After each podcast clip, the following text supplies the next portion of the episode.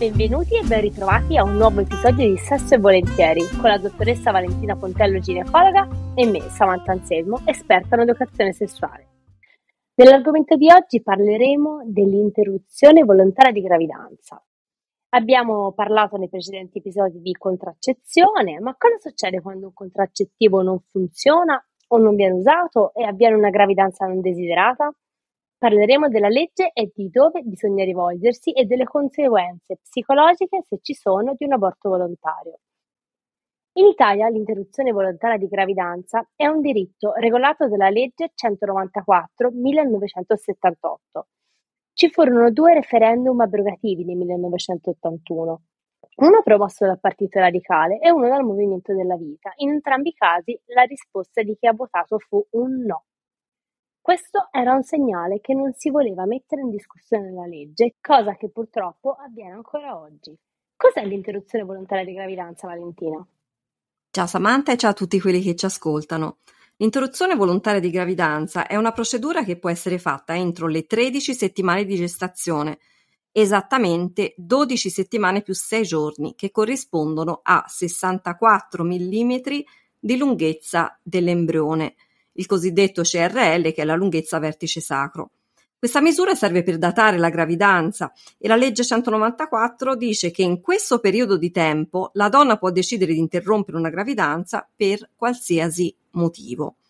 Oltre le 13 settimane la procedura si chiama interruzione terapeutica di gravidanza e il suo limite in Italia corrisponde alla possibilità di vita autonoma del feto, attualmente intorno alle 22 settimane. Lo scopo dell'interruzione terapeutica di gravidanza o ITG infatti non è impedire la nascita di un feto malformato, cioè non c'è un diritto a non nascere, ma di tutelare la salute fisica e psichica della gestante. In questo tipo di interruzione può rientrare anche l'adolescente, per esempio, che si è accorta troppo tardi di essere incinta di un feto sano ma non voluto. In questo caso serve il certificato dello psichiatra. Infine, se una malformazione grave viene scoperta dopo le 22 settimane, bisogna rivolgersi all'estero, quindi non è possibile abortire in Italia e ci saranno dei costi di qualche migliaio di euro a seconda delle strutture ehm, a cui ci si rivolge. In questo caso si chiama feticidio e prevede l'iniezione intracardiaca di cloruro di potassio per fermare il cuore fetale e successivamente l'induzione del travaglio di parto.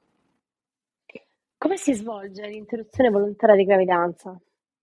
L'IVG si svolge secondo due modalità. Entro le 9 più 0 settimane si può fare l'aborto farmacologico con pillola RU486, una metodica sicura, meno invasiva, che comporta minori costi sanitari.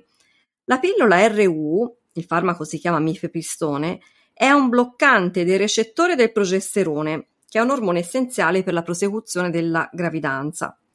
In parole povere, l'RU blocca la placenta e successivamente un farmaco a base di prostaglandine determina contrazioni dell'utero che portano a una mestruazione con cui l'utero si ripulirà. Nel giro di qualche giorno gli ormoni della gravidanza scendono. Dopo circa un mese si ristabilisce un ciclo mestruale regolare. Entro le 12 più 6 settimane una gravidanza si può interrompere mediante revisione di cavità uterina, detta raschiamento, che è una procedura chirurgica in sedazione, cioè viene fatto un addormentamento però un po' più leggero di un'anestesia generale.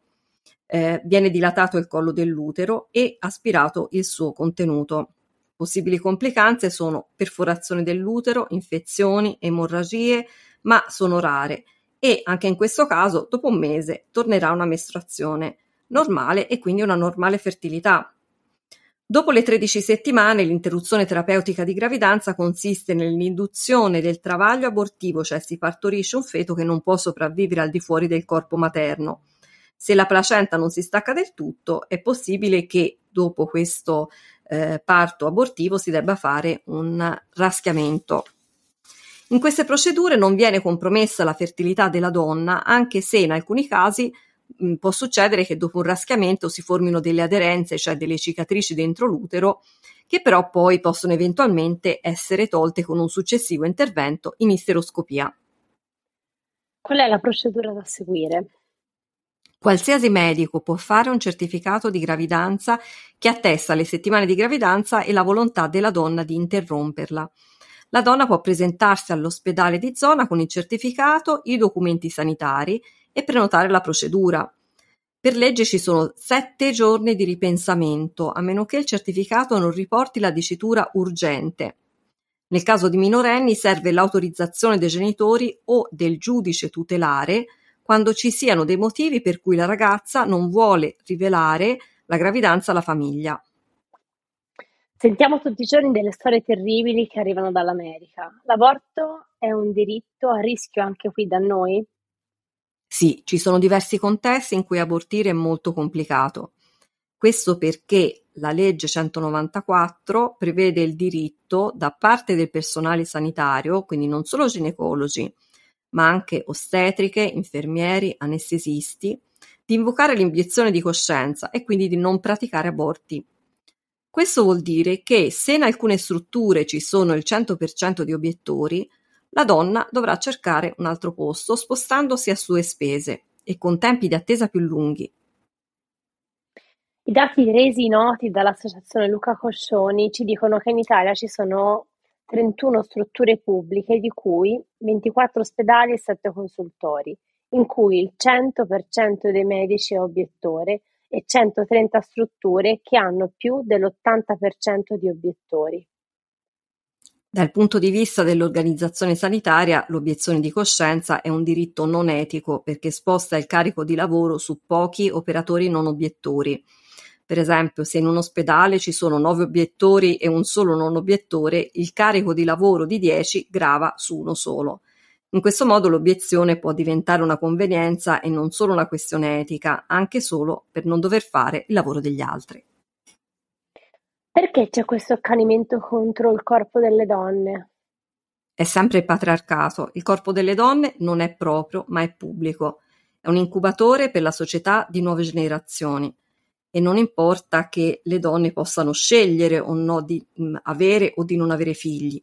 Chi decide di non averne viene portato dalla società a pensare di essere sbagliato, perché la maternità è la cosa che ti completa la vita, Prima o poi per forza avrai desiderio di diventare madre, altrimenti potrai solo pentirtene. Ma non pensiamo che in un mondo che ha superato 8 miliardi di abitanti fare pochi figli o non farne sia più etico e sostenibile? Certo deve essere sempre una scelta per non rischiare l'imposizione del figlio unico, come è stato fino a poco tempo fa in Cina. E poi fare figli per cosa? Devono lavorare, pagare le pensioni, curare i genitori anziani, diventare soldati per difendere il paese. Ma se il sistema non è sostenibile e nessuno pensa a cambiarlo, si deve andare avanti a testa bassa sempre e comunque. Sì, il discorso dell'IVG va separato dalla bassa natalità. Le donne non fanno pochi figli perché abortiscono, ma perché non hanno sostegni da famiglia, Stato e società. Molte donne si rendono conto che anche una volta che hanno procreato, nessuno gli dice brava, anzi, l'hai voluta la bicicletta, mo pedala e rimangono da sole con un carico emotivo e organizzativo. Nei paesi scandinavi, invece, per esempio, dove c'è un congedo parentale anche per i padri di tutto rispetto, i figli li fanno e come. Obbligare le donne ad avere figli che non desiderano, oltre a non essere etico, vuol dire far sì che queste stesse donne abbiano un livello sociale ed economico più basso perché se faccio un figlio a 18 anni difficilmente avrò modo di realizzarmi in un lavoro redditizio, a meno che non ci sia una rete familiare di supporto. Secondo te ci sarebbero dei modi per risolvere la questione dell'obiezione di coscienza? Eh, il modo secondo me sarebbe anche semplice se si volesse fare. Prima di tutto aumentare gli aborti farmacologici che non impegnano la sala operatoria, Purtroppo abbiamo visto che in diversi casi c'è una volontà politica opposta che cerca di osteggiare la prescrizione della pillola RU nei consultori. Per incrementare gli aborti farmacologici bisogna mettere le donne in condizione di poter riconoscere precocemente una gravidanza. Eh, spesso le donne se ne rendono conto tardi, dopo due o tre settimane. Una volta addirittura mi è capitato una quattordicenne che ha rivelato di essere incinta ai propri genitori alla quindicesima settimana. Poi ovviamente poter accedere velocemente alle strutture sanitarie in modo da tagliare i tempi. Anche la stessa dicitura dei sette giorni di attesa eh, spesso vengono comunque rispettati per tempistiche di lista d'attesa, ma sarebbe utile credere che la donna abbia la sua facoltà di scelta e che possa decidere per il suo corpo, il proprio corpo razionalmente. Poi il modo più ovvio sarebbe quello di abolire il diritto all'obiezione di coscienza e quindi ridistribuire il carico di lavoro in modo più equo. Eh, se si sceglie una carriera nell'ambito della salute della donna, si sa già che si dovranno praticare gli aborti, altrimenti si può scegliere di fare altro.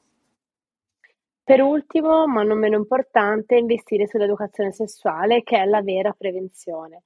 Con la legge 194 si stabilisce che i consultori già istituiti nel 1975 sono il luogo per la formazione e l'avvio dei giovanissimi ad una contraccezione e poi ad una genitorialità responsabile.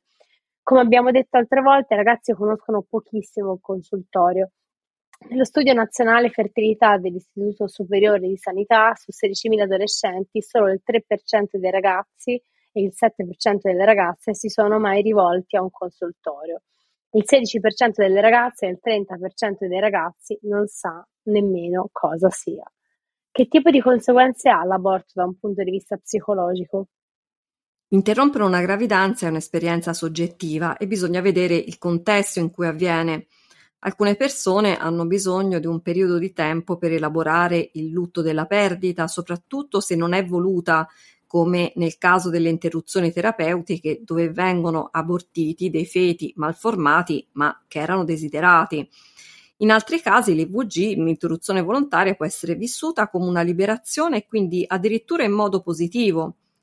Ci sono persone che si sentono in colpa per non sentirsi in colpa e su questo alcuni attivisti stanno cercando di ricostruire la narrazione intorno all'aborto. Sto parlando di IVG e sto benissimo, libera di abortire, non è un veleno, il nome si riferisce alla pillola RU e ai manifesti delle associazioni antiscelta. Non è facile normalizzare gli aborti felici, ci sono ancora molte resistenze. Alcune attiviste sono state addirittura minacciate di morte e di stupro per aver pubblicato le loro testimonianze. È importante restituire una visione d'insieme che è più complessa dell'aborto, come se dovesse essere per forza una macchia indelebile sulla tua coscienza che ti porterà in eterno. Per questo è importante che il contesto sanitario sia privo di giudizio ed è gravissimo che si pensi di mettere le associazioni pro vita, che poi io chiamerei antiscelta, nei consultori a convincere le donne a non abortire. Così come sembra inutile proporre dei sussidi monetari a chi cambia idea, perché chiaramente se il motivo dell'aborto è economico, allora un sussidio deve esserci per vent'anni. Noi vi ringraziamo di essere stati qui con noi Naturalmente ci trovate anche su tutte le altre piattaforme podcast e sui social siamo eh, Prevenzione per Piacere e chiocciola Valentina Pontello underscore ginecologa. Grazie ancora a tutti e alla prossima puntata. Ciao, alla prossima!